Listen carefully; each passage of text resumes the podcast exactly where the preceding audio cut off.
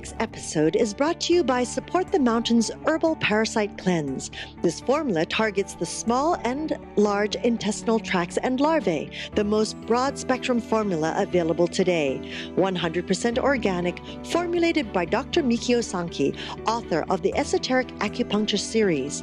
For 10% off your first bottle, visit shodyogahub.com and use the coupon code CLEANSE at checkout. Hello and welcome to YHTV's Magical Medical Tour. Thank you for joining us today. I'm Christina Suzama. Our topic today is time travel, brain bath, and other health topics as we go deep into the doctor's bag with our wonderful medical guide. It's his bag, Dr. Glenn Wollman. There it is. His original medical bag. That's right. Greetings, everyone. Welcome to Magical Medical Tour. I'm Dr. Glenn Wollman. I will be your medical guide today, along with Christina, as we travel through another quadrant of the healthcare galaxy. And, of course, in this quadrant, we're going deep inside the doctor's bag for a potpourri of topics that will hopefully help people on their path to optimal health. Hi, Christina. Hello, Doc. I love these shows where we just learn about just those few things that could help us really improve our health. I love it.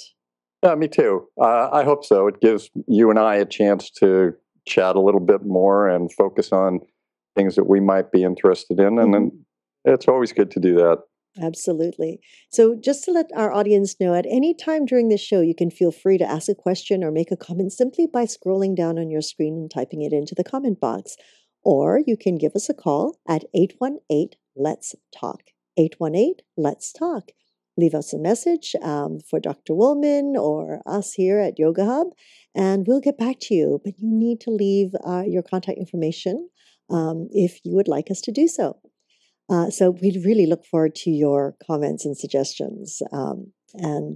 Also, if you are listening to this as a podcast, we would really love it and appreciate it if you would go in and like us or, you know, give us a wonderful comment and share the link with others that you know will benefit from the shows. Thank you, Glenn.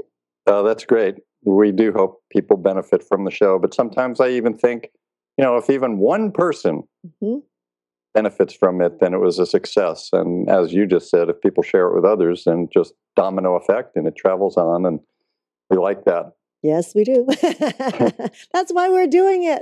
Yeah. So you know that I always talk about the 6 categories of optimal health: nutrition, exercise, stress management, sleep management, patterns of behavior, and spirituality.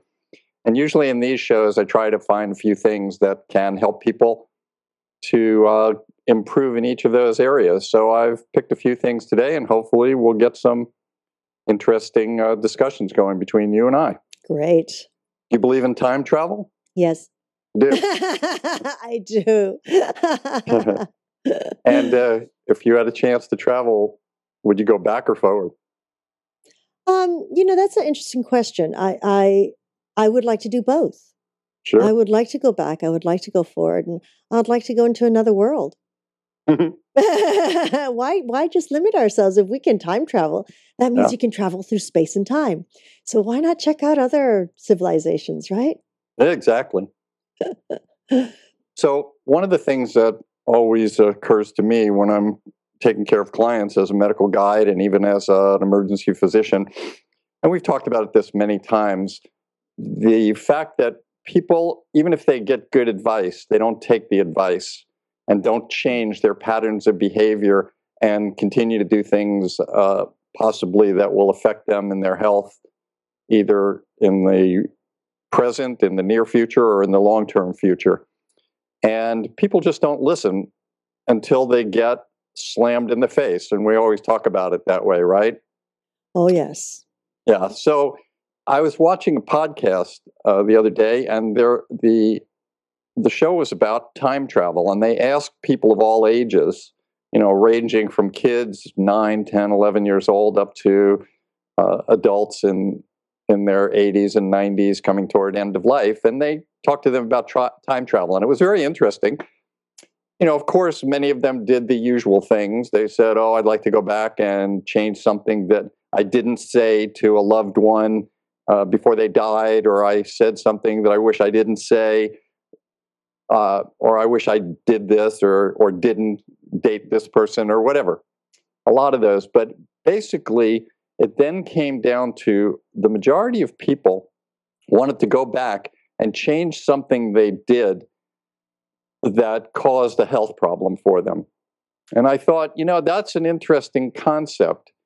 It's maybe a new angle on how I can get people to think about changing a behavior. And so I thought about the possibility that if people could imagine that just about when they're about to make a decision, that if they could go into the future and then time travel back to the past, how would they look at the decisions they're making? And would they make them differently? So that's the little tip here for today on time travel. When you're trying to make, especially a medical decision, because these become very important. When we go to podcasts awards and we talk to people and you listen to other podcasts, they're always on great topics. They're on, you know, great wines and foods and how to cook and how to travel, and sexual podcasts on all of the different variations on the sexual aspects of today and the relationships of today. All of these things that I look at are great podcasts, but ultimately, if you're not healthy, if you're not feeling well, none of them are really enjoyable. So optimal health is, of course, important, but and yet people still make decisions that are not based on the potential for optimal health, and they're willing to risk a lot of things. So again, this is the idea for today in terms of thinking about when you have to make a decision that pertains potentially to health and healthy aspects of your life, how you're going to be 10 or 20 or 30 years from now. Maybe you should look back on the present, move into the future, look back on the present, time travel, and see if you can make better decisions. And when you do that, it's not just about deciding whether I should bungee jump across this bridge in Australia or tightrope across the Grand Canyon, those kind of things, which of course are important. But I also think it's very important when you're dealing with a health issue itself, and the doctor is recommending a surgery or radiation or chemotherapy or this treatment or that treatment. It's a good idea to think about it when you're making your decisions and look at the risk-benefit ratios, and then try and make a much more healthy decision. Mm. So that's my little time travel tip for today. I like that. I think that that's a really great suggestion, Glenn, because, you know, we don't realize sometimes when we're faced with something, it's so easy to ignore. It's so easy to just push it aside and actually look at it and see how it will affect us in the future. But wouldn't you think that there may be a lot of hesitation or fear because people don't want to look into the future? Like if they are, for example, if they are diagnosed with cancer, you know, mm-hmm. God forbid, but they're diagnosed with cancer. Mm-hmm. There is everyone I've spoken to who was first diagnosed and first told, no matter what aspects of cancer and what level or what do they call it, the degree that they're at, there's always this immediate, like they say, it was almost like it took their breath away. Mm-hmm. And knowing that and the fears that come up, how would you say, what would help them to be able to look into that future and come back to the present, right? Yeah. Well, the key here, go ahead. I'm sorry. You know, and make decisions a little more with clarity as opposed to fear-based. Well, that's the key right now. Decisions are going to be made. Mm-hmm. That's what happens. Some people, and we study logic. There's something called decision by indecision. You know, when you're driving in a car and you're heading toward an intersection and you see that the light is turning yellow, and it's been yellow for a second or two, and you're trying to decide, do I stop? Do I not stop? Do I stop? Do I not stop? And then you go through the intersection.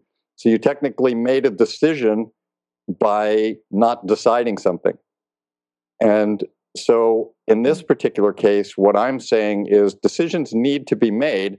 And it's true that you may go into a fear state, which we're going to talk about, interestingly, in the next topic, brain baths.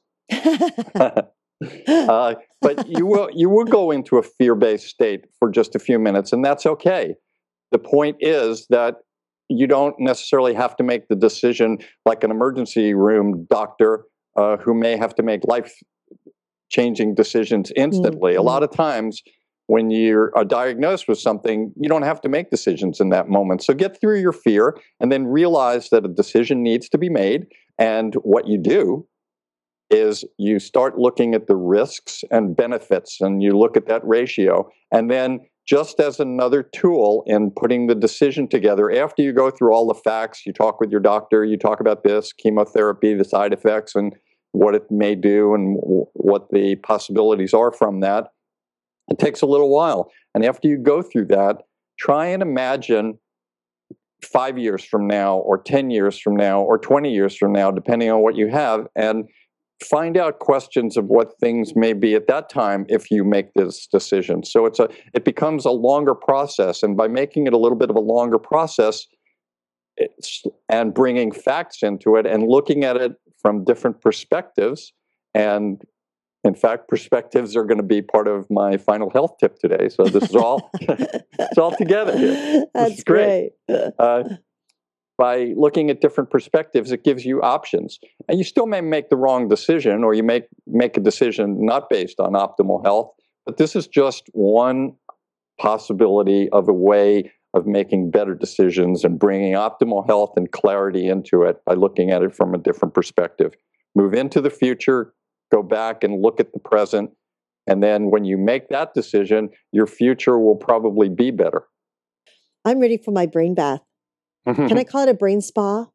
No, I was thinking brain bath may not be. I need that. Actually, that would be perfect for it. We can call it a brain spa. A brain spa. Yeah. I don't know if you remember in another Inside the Doctor's Bag a while ago, we talked about the brain and one of the aspects of sleep. And of course, that's one of our categories. What happens in sleep is the brain gets rid of a lot of waste material that accumulate toxins in the brain. And during sleep, that's when the waste material happens and the brain heals and does a number of other things.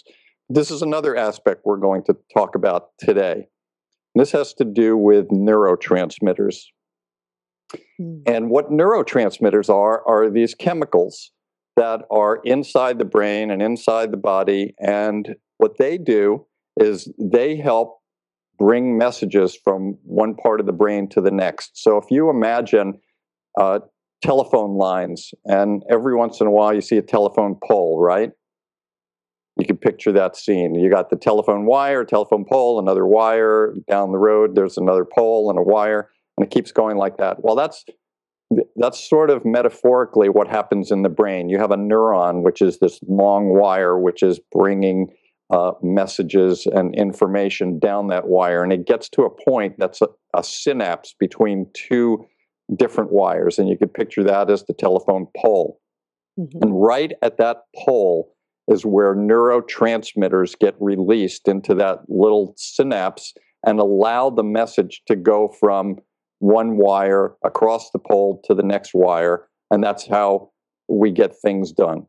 Mm. You got that picture? Mm-hmm. Yes. So within that, there are over hundreds of neurotransmitters, and understanding that in my mind and the minds of many, the central nervous system, the brain, the peripheral nerves, this is the final frontier in medicine for us to learn about. I mean, other than going deeper and deeper into a cellular level, but the brain, we're still learning things about the brain. We don't know where the mind is in the brain, for example, and we don't know how all the connections actually happen.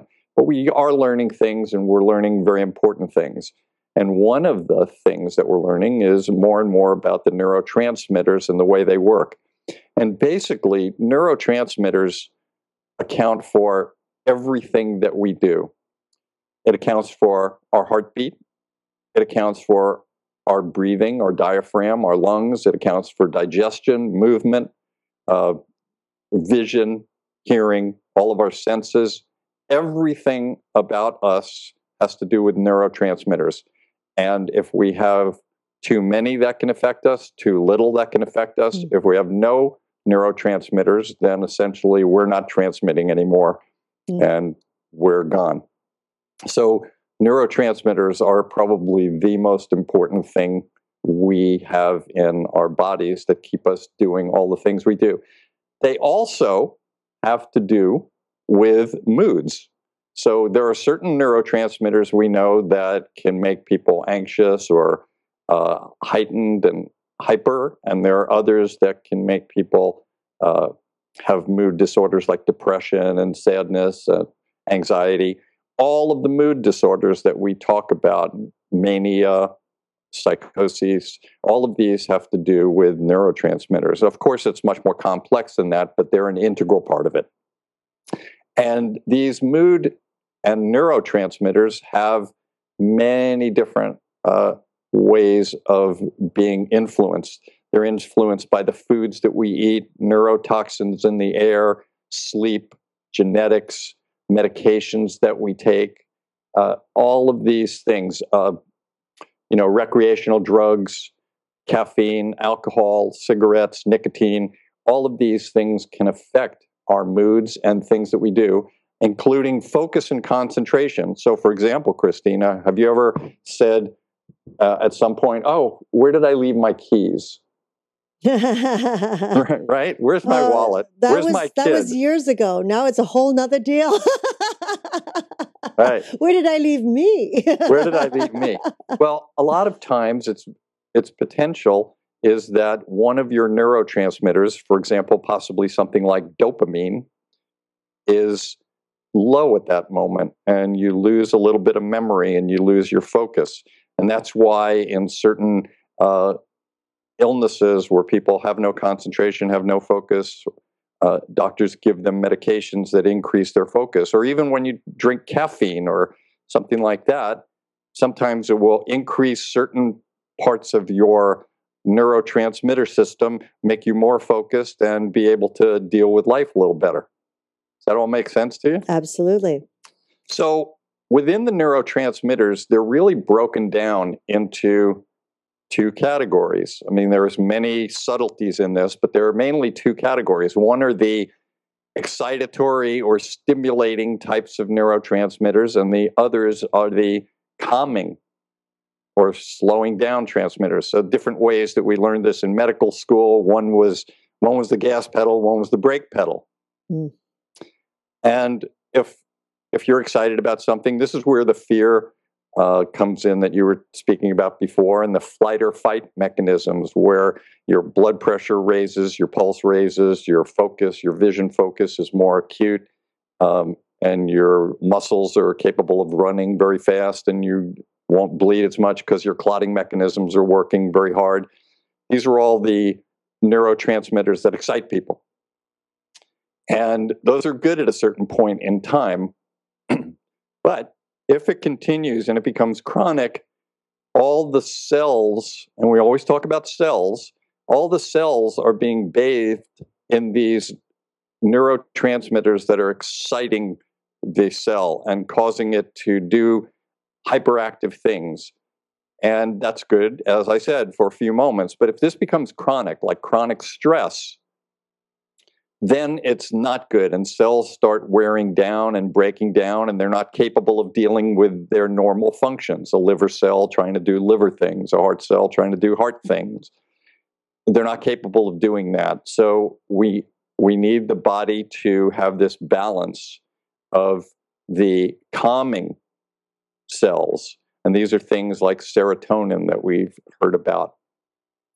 So what my tip is for today in terms of neurotransmitters and brain bath is that I suggest that if you're having a day that every hour of it is filled with stress, within that hour, it's a good idea for 1 minute out of that hour to give yourself a brain spa and sit quietly and allow the excitatory, stimulating neurotransmitters to sort of fade away and bring up the calming transmitters so that everything gets relaxed and more balanced. Because again, if you're not balanced, you're not going to be in optimal health, and there are going to be problems, and they manifest over short periods and long periods.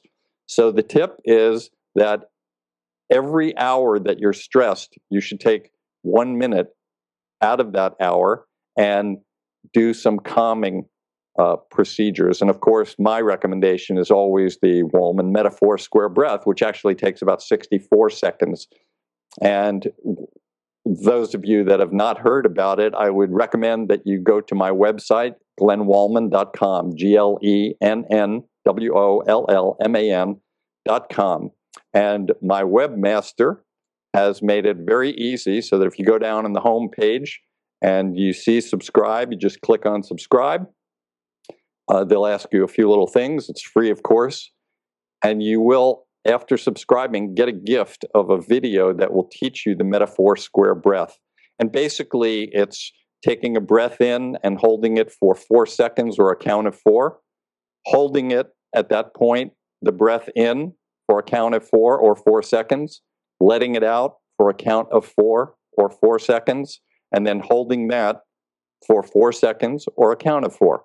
And then repeating that 4 times in one cycle, and then repeating that 4 times a day. So that's the normal aspect. So what I'm saying now is that people should consider, if you're in a stressful moment, if you're at work or you're in class or you're doing something very stressful and you have the opportunity, take 1 minute or 64 seconds to just basically give yourself a brain spa and let those calming neurotransmitters come in.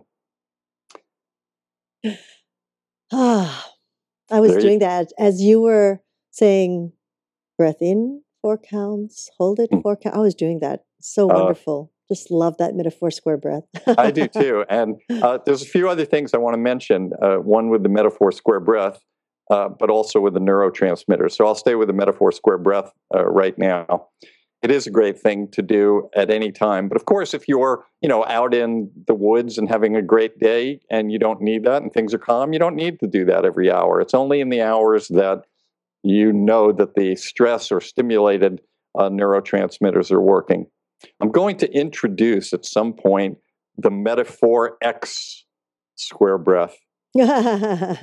And now it's possible that... Metaphor X. Yes. So what's your first thought on that?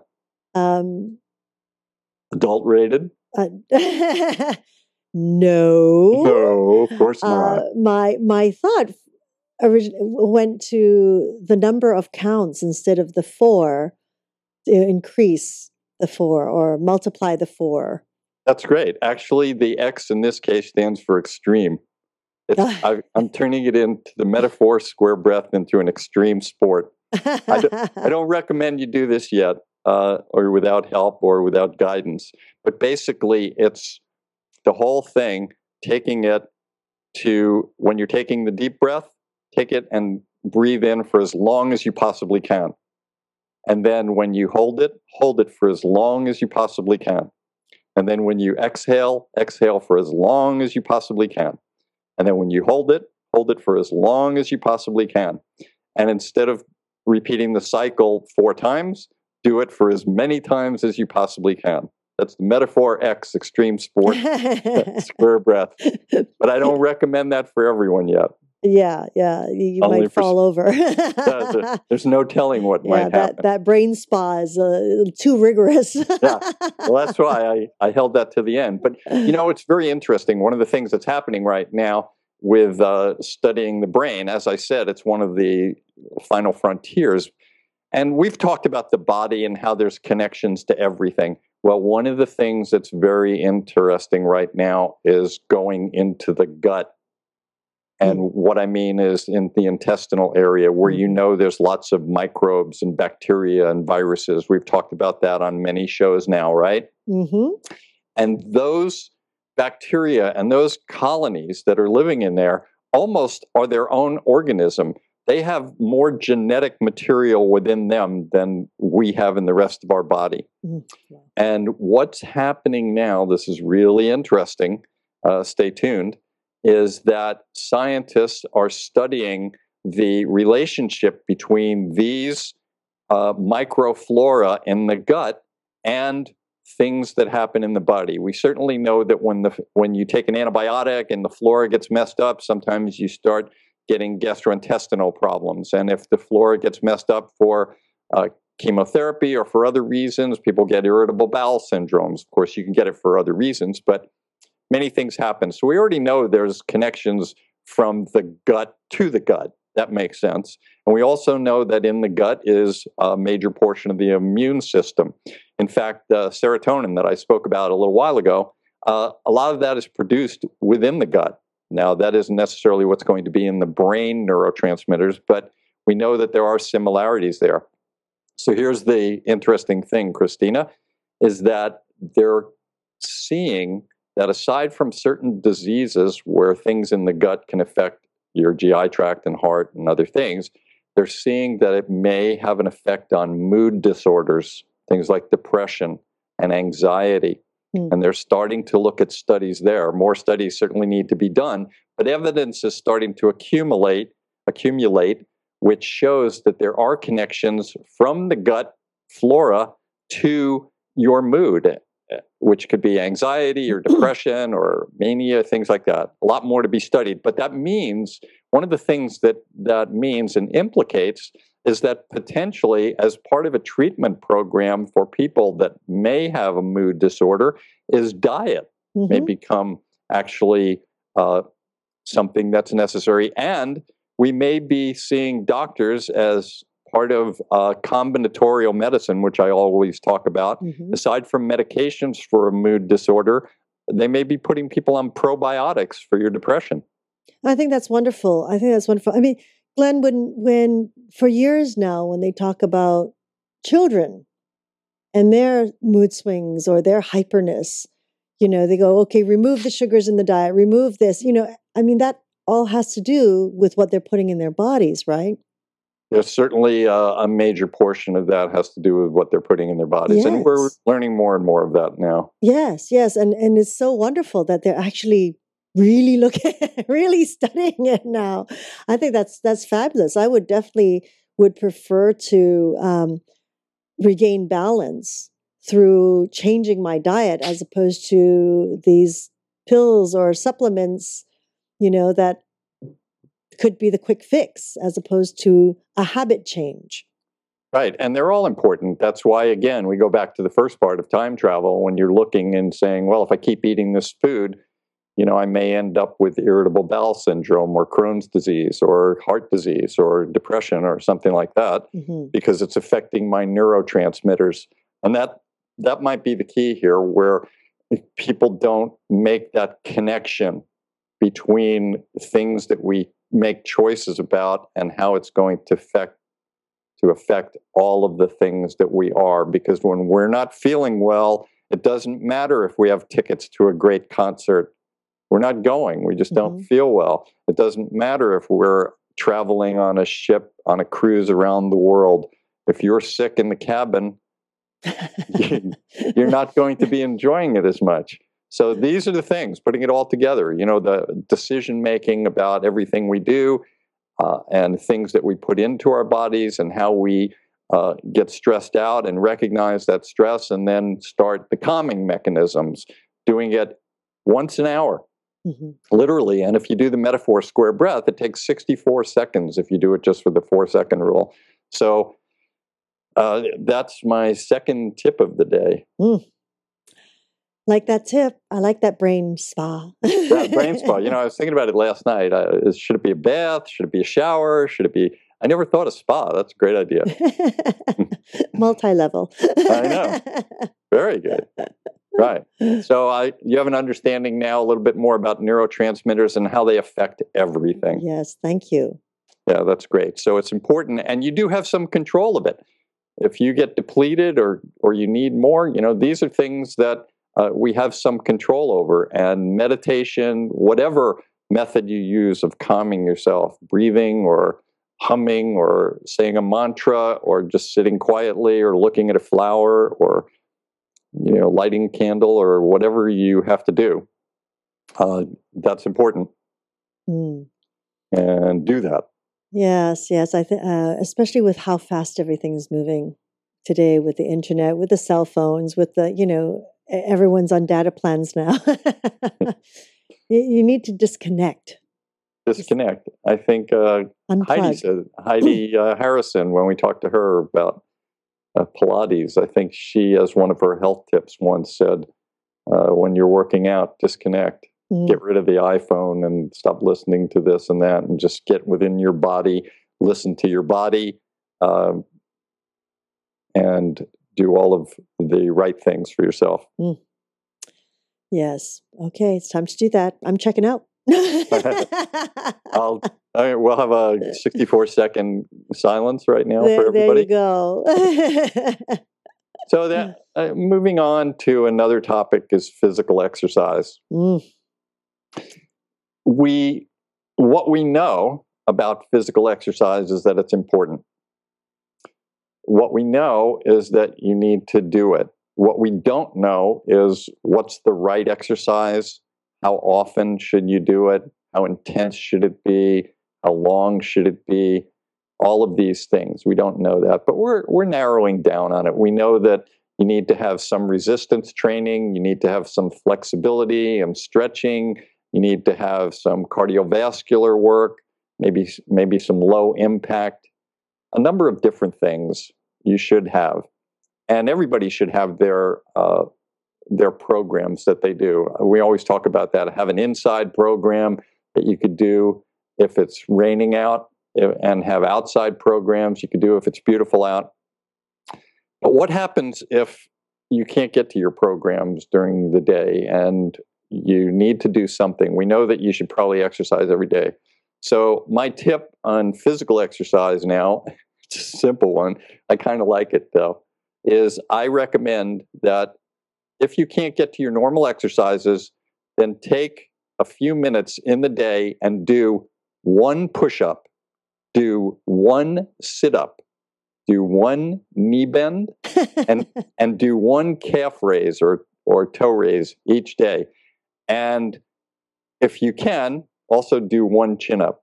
You like that, huh? Well, I'm thinking about it like one push-up. Yes. Well, I would tell everyone do two, because the first one's usually a little wobbly.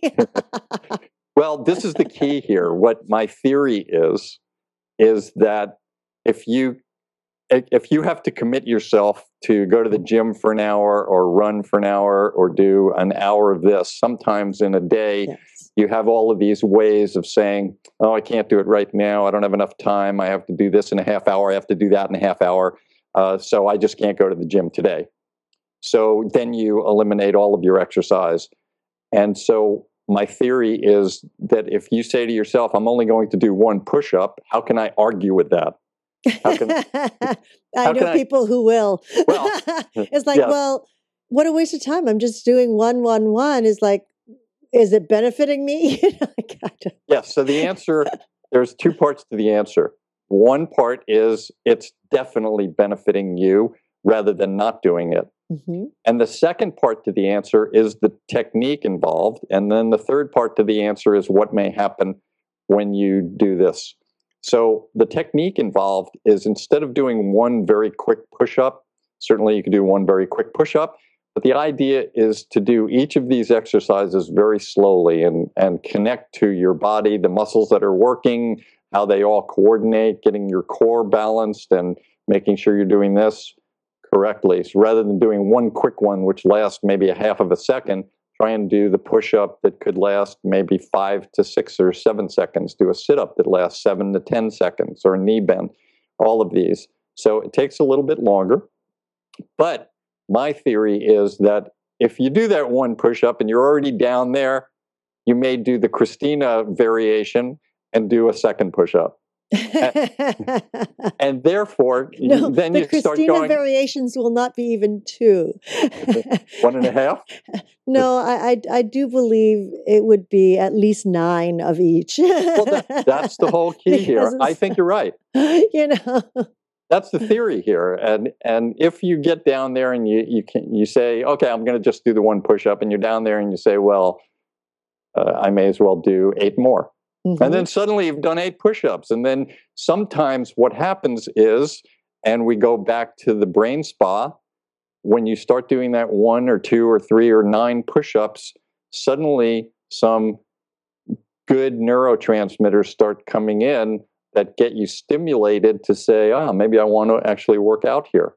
And you're feeling better, and your oxytocin comes in, pain goes away, endorphins kick in, and then suddenly you realize that you're doing a whole workout. Mm. Yes. Okay. Start with 1, everyone. Yeah. That's it. Just 1 push-up. And how can you argue with that? Just do your 1 push-up, 1 knee bend, 1 sit-up, 1 calf raise, and if you haven't a place where you can do a chin-up, do 1 chin-up.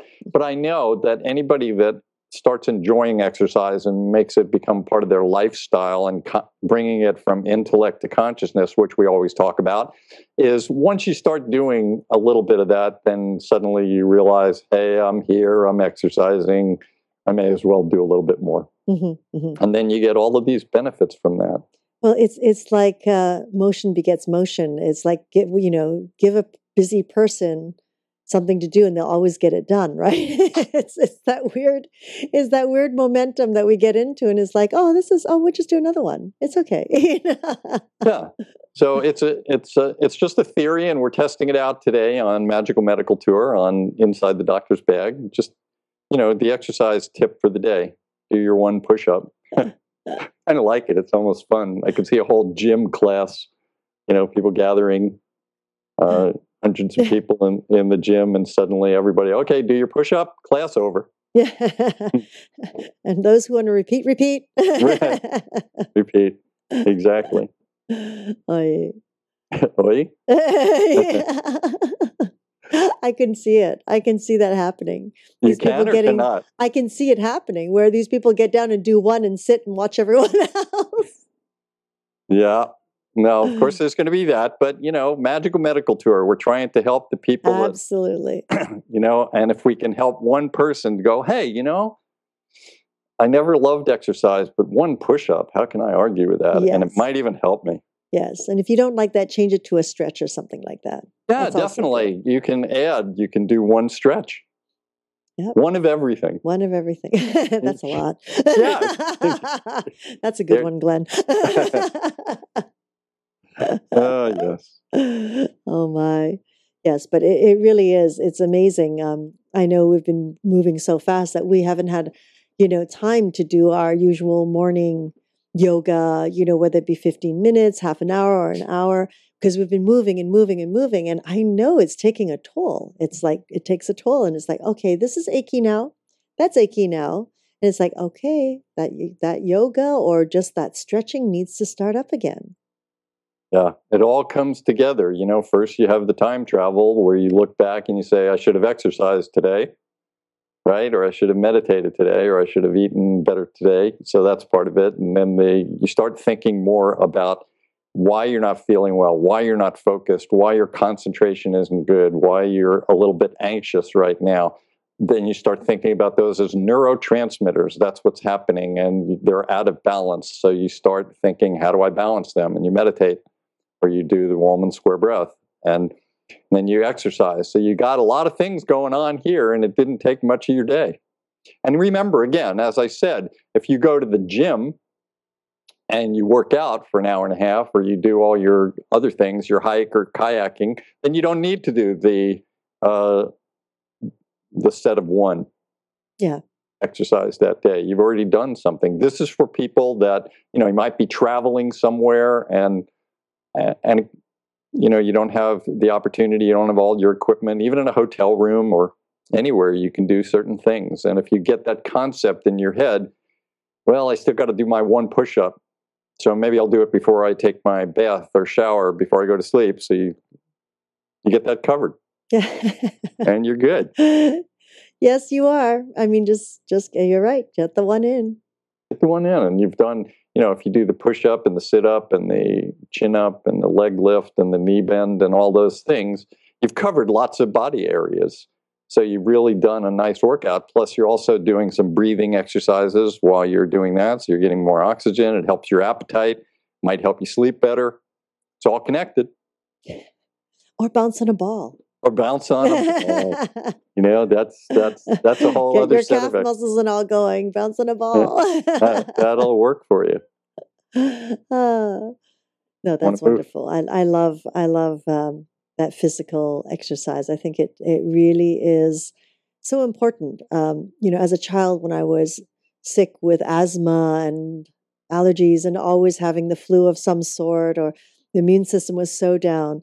And in those days, no, you're not allowed out. You have to stay indoors. You have to rest. You know, you can't eat fruit because of certain, it might create the cough, etc. Mm. And you know, it was amazing because I living through that. And in other words, in those days, it was you need to rest to heal. But it became so much that it was almost like it was going backwards. There was no natural healing that could start because the body was getting weaker and weaker. You know, there was hardly any muscle tone. You know, if I didn't play fight with my brothers, I'd have no muscle tone. But it was only in the teenage years where I was so fed up. I was so fed up as a young child going, no, this is awful. And I'd rather be dead than be so weak. And through exercise, even though they said, oh, your asthma and this and that. And I said, no, I don't care. I don't care anymore. This feels awful. You know, everyone else is out running about and, you know, they're complaining about physical education, you know, PE. And I'm like salivating, like, I want to do this. I want to do this so bad. And amazingly enough, the moment I started a little bit at a time, that has a huge part in my healing process. And you can't get much more little than one. That's right.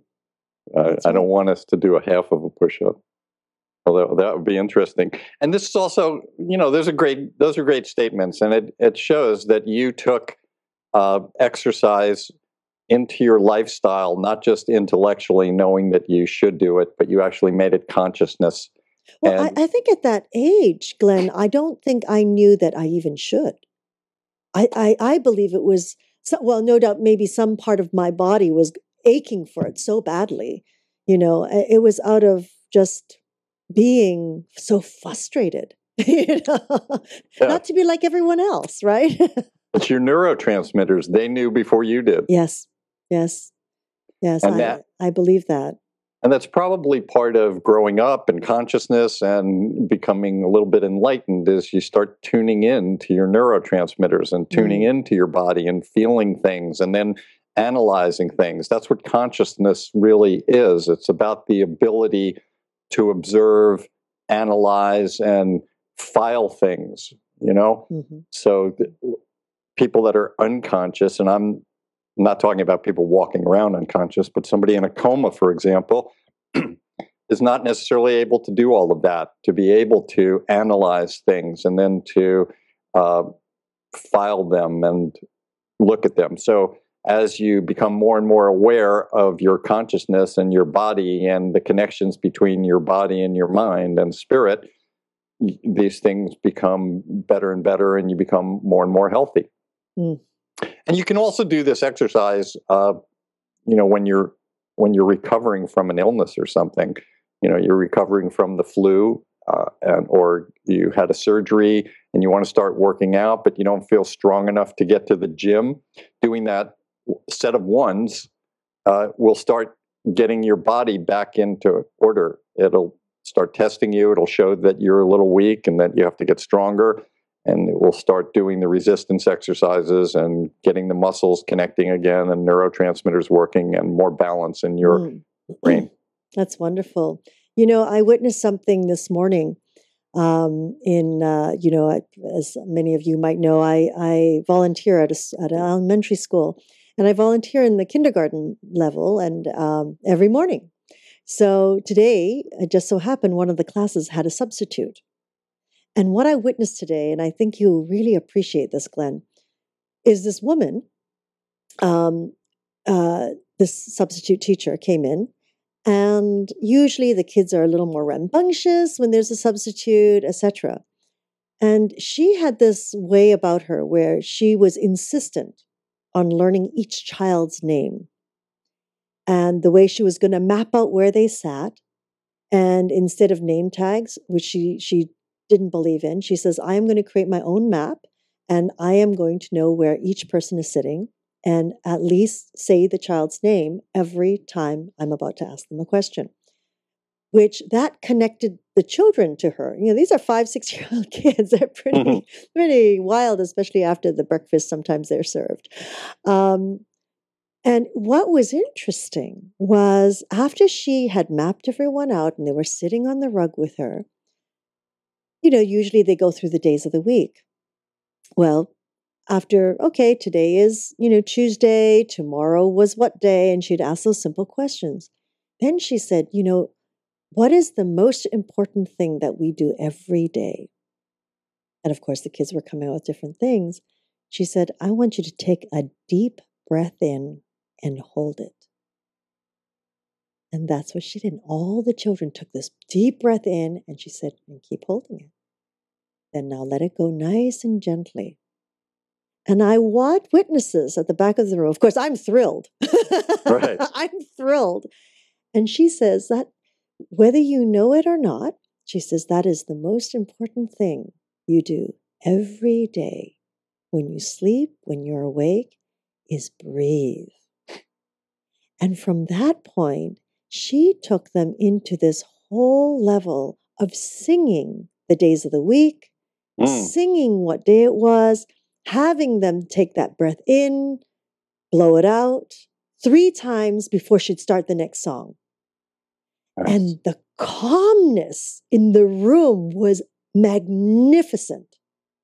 These kids took in that energy and that breath just, you could feel how it was just shifting each of them and the energy in their body, calming them, grounding them. And even by the time I left that room, which was half an hour later, she was still having them do breathing exercises. They had no idea what they were doing, but it was a game. Yeah, beautiful. I love that. Of course, you know that. And you know that when in the Metaphor Square Breath, the part where you exhale and hold that, the scientists, the neurologists, and the neuroscientists have studied people in meditation. I've talked about this, where they put electroencephalogram attach them to an electroencephalogram machine on their scalp, and they look at brain waves. And when people are exhaling, that's when they go into more states of calmness and meditation. And one of the easiest ways to exhale is to sing or speak or state a mantra, because actually what you're doing is just exhaling. Interesting. And, yeah, so it's by singing, and you see that people, you know, in churches and mosques and synagogues are all chanting and singing. That's all a form of exhaling. And that's meditation. But also with the Ayurvedic medicine or through yoga, they do the pranayama, which is inhaling and exhaling from the different nostrils and holding the breath. And they're saying that every morning before you wake, right when you wake up, you should be doing pranayama to start clearing the mind. And that's really interesting because, as you said, the sleep is when our brain releases the toxins. Right. So that almost now is coming together for me. Love that. Where, right? When they're doing the alternate nostril breathing. Now, you remember that in one of our talks on names, we call them nares rather than nostrils. Nares. And no, your assignment is to go back and watch every episode until you remember that. Oh my gosh, 101. Okay, as we close each nary. Right. But now it sort of has come together and it makes sense to me. It's almost like as you're exhaling on both sides, because they're saying it works. It cleanses the brain. It cleanses the mind in the morning when you first do that. Yep. And you could do it all day and it'll keep cleansing it. And I'm just picturing now that you just got enlightened. I'm just picturing this wave or ripple effect as people watch today's show and they get that same insight all around the planet and out into the galaxies. People are going to get that insight and become a lot healthier. So thank you for that. That was great. No, thank you. No. I insist. Brain thank spa. You. Yes, brain spa. We love that. Okay. We're coming to the next part. Mm-hmm. And for this, I may need some help from you. You're Canadian, and yes. half of my family is Canadian. And I wonder, do you know who Stephen Harper is? No. Stephen Harper is the Prime Minister of Canada. Oh, wonderful. Okay.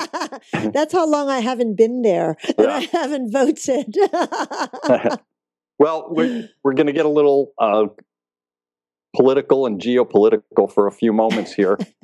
and I'm thinking that I might need either you or anyone in the studio to start humming or singing the words to "Oh Canada" in the background. So this is kind of like a news report. And we have, you are too funny. An accompanying background music. Can you can you hum a little of that?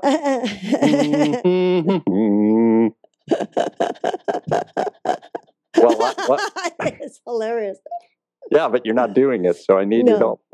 You're not going to? Huh? I can if you like. Just very, very low for just a couple of seconds in the intro, because the next part is going to be a little bit about Canada. So maybe as an intro.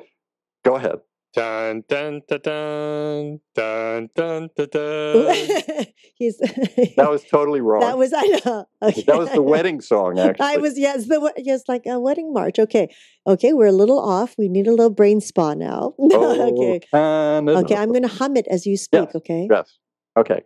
Last weekend was the 15th summit of French-speaking nations, and it was in Senegal, Canada, in Senegal, Africa.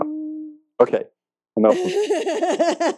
I think we've got everybody totally in the mood for thinking of Canada and everything. But you just mentioned South Africa.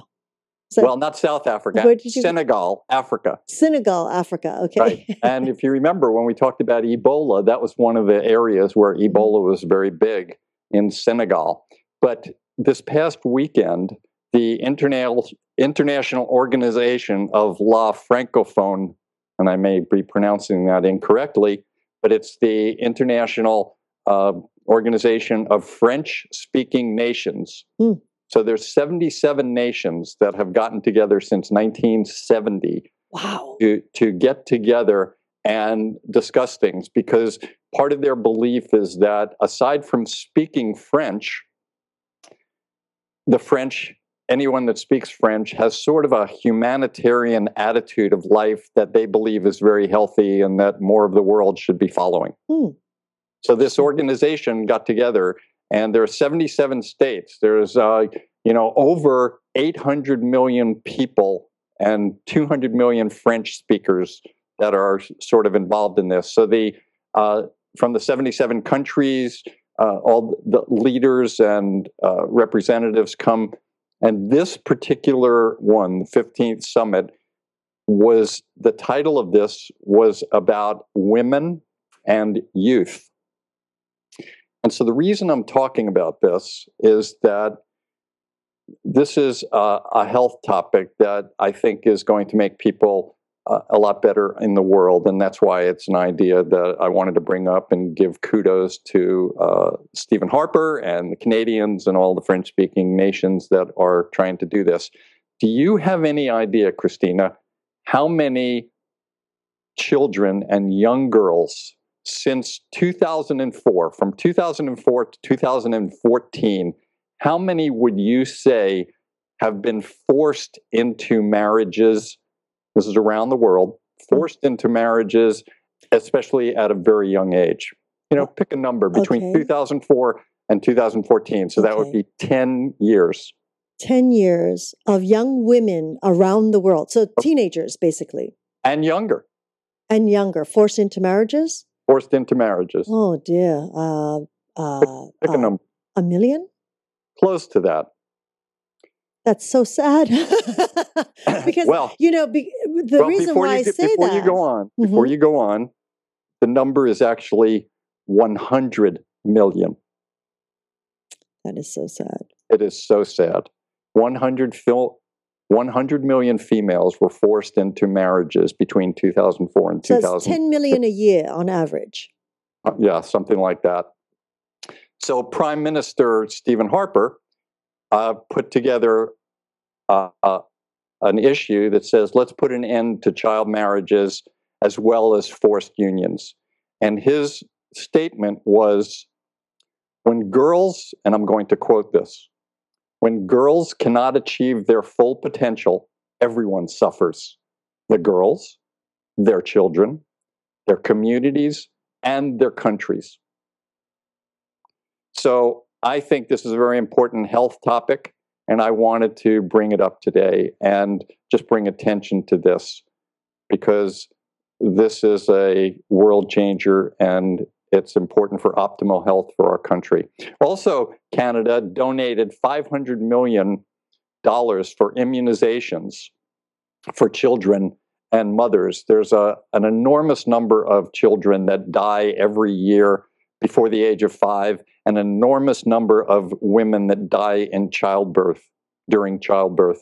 And all of these things are important to bring into recognition. And at this French-speaking summit, this is what was talked about today, or over the weekend. So I just wanted to honor that. Oh, kudos to him, huh? That's kudos wonderful. To him and all the people that are going to do something about that. 100 million girls, Christina. How sad. You know, I say it's sad. And then, you're right. Yeah, well, it is sad. But then I also, because I have been to different, like, third world countries, etc., and have witnessed, you know, the poverty levels. Sure. And honestly, if I had the choice of selling my child versus marrying her off, I would choose marrying them off, and hopefully into a better life than what we know also happens is that they're sold off. You know, so it's so hard to have a clear perspective of where that 100 million are, you know, what where the percentages are. Is it here in North America? Is it in South America?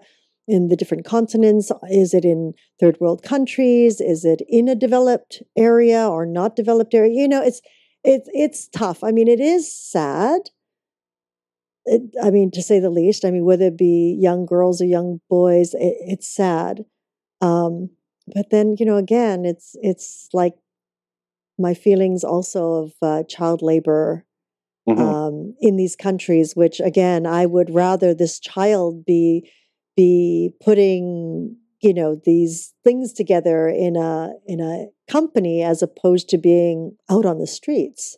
You know, I mean, it's like, it's really tough, Glenn. I find that I'm always caught when I hear of these numbers. The first thing, it saddens me, and the next thing I have to think, okay, objectively, really, after being in these countries and seeing these children, at least they're, you know, like with child labor, at least sometimes they're with their parents or with their families, and they're creating things, you know, building things or making crafts together. And I go, oh, well, blessed be that they're with their families and not just out on the streets somewhere, you know. So it's a tough one. Overall, it is sad. Yeah, I think I understand. And it's great that you talked about perspective, because that's going to be our final little topic today. But I just wanted to stay on this for another moment or two. I think, as he said, you know, when the girl is forced into this at such a young age, she doesn't have the opportunity to grow up and have fun and play and create and decide on a career. I think I see your point, but I think more often we suffer. Just like he said, just like Stephen Harper said, the girl suffers, the family suffers, because it's about family. And if the family is not happy, you know, because it's a 12-year-old child ready to get pregnant and have a baby, I think it's just not healthy for us. Mm-hmm, mm-hmm. But I do see that it's always good to look at things in perspective. And that brings me to our final topic today before we close. And this is kind of a health tip, but it's also just a concept here. This is about attitude and perspective and how important it is in everything and all the decisions we make. We look at, you know, just like you did just now, we looked at this and we looked at, we have an attitude and we have perspectives and all of the things we spoke about today, exercise and neurotransmitters and meditation and eating correctly. It's all about attitude and perspective.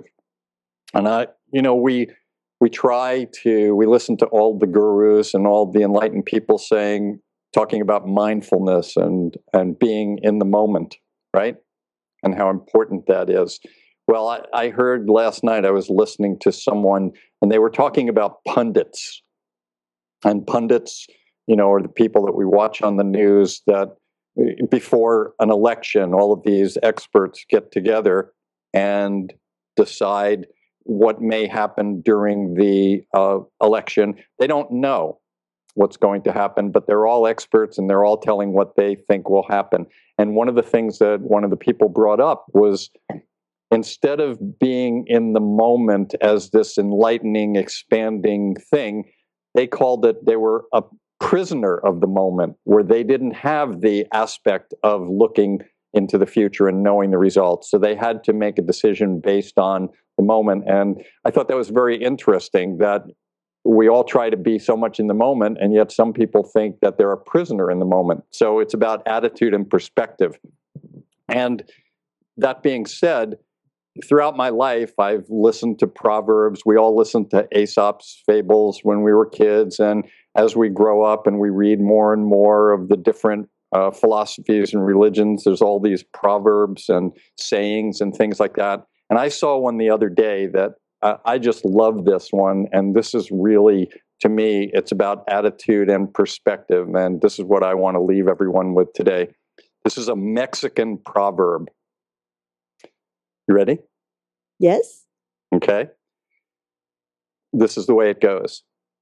They tried to bury us. They didn't know we were seeds. When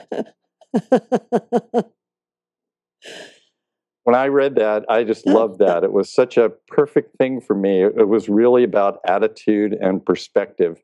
You know, they looked at it as, okay, we're being buried. We can either, you know, suffer through that or grow from it. They did. Yes, they tried to bury us. They didn't know we were seeds. I had to hesitate because I was typing out what you were saying, and it was like, oh, that's good. Yeah, I think so. It is good. So that's it for today. That's Inside the Doctor's Bag. We covered a lot of things. Any summary, any comments, any thoughts? Oh, no, I think that was a fun doctor's bag. I always love doctor's bags. It makes me, because it really allows us to get a little deeper into a topic and have a different perspective. That's true. But that brain spa. You like that, huh? I do like that, because I really feel that so many of us need it. So many of us just need that time out and allow ourselves the time out. As you say, it's like the exercise part. You know, these are certain pieces in our life that if we stop one, we become imbalanced. You know, the 6 items that you have, you know, with the sleep and health and nutrition, and you ignore one or you don't stay aware of it, we'll become imbalanced in some way. So that brain spa, it's a big one at this day and age. It is a big one because it's December, you know, and people are getting ready for the holidays and possibly visitors and travel. And though you're having a good time, it's another level of stress. Yes, it is. And all those neurotransmitters that are the stimulating or exciting ones, although the words stimulating and exciting sound really appealing, mm-hmm.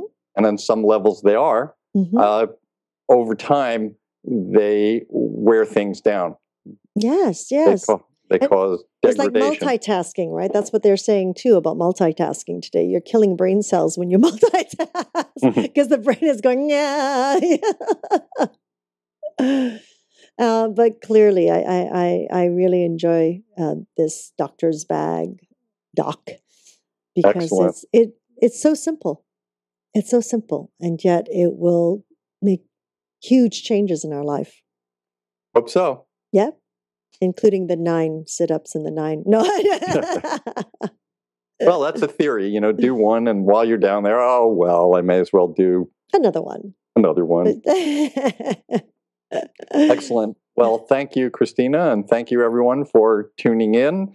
I'm grateful to my teachers and my healers for allowing me on my journey, and certainly grateful to Yoga Hub for promoting and giving us this platform for knowledge and learning.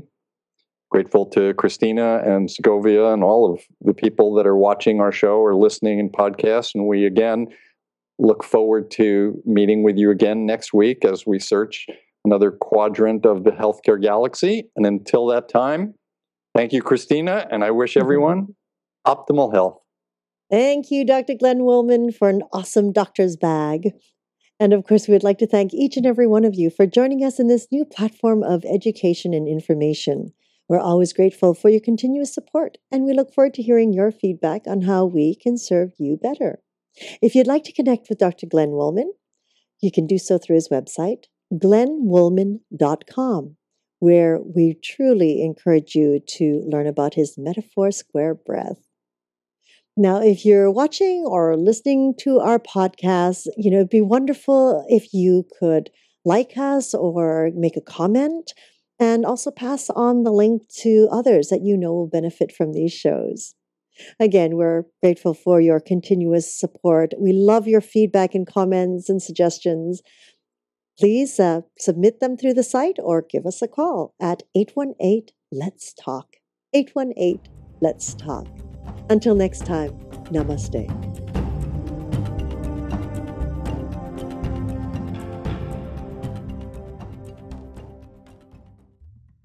In the natural and homeopathic model of healing, there is such a respect for the human body and for that doctor inside us that we assume that whatever symptoms we have aren't the result of breakdown of the body, but they're the effort of our body to try and defend itself and to try and heal. Now, that doesn't mean that that symptom, that fever, that headache, that high blood pressure will necessarily heal us, but that it is an effort of our body-mind to try and defend itself and to try and heal.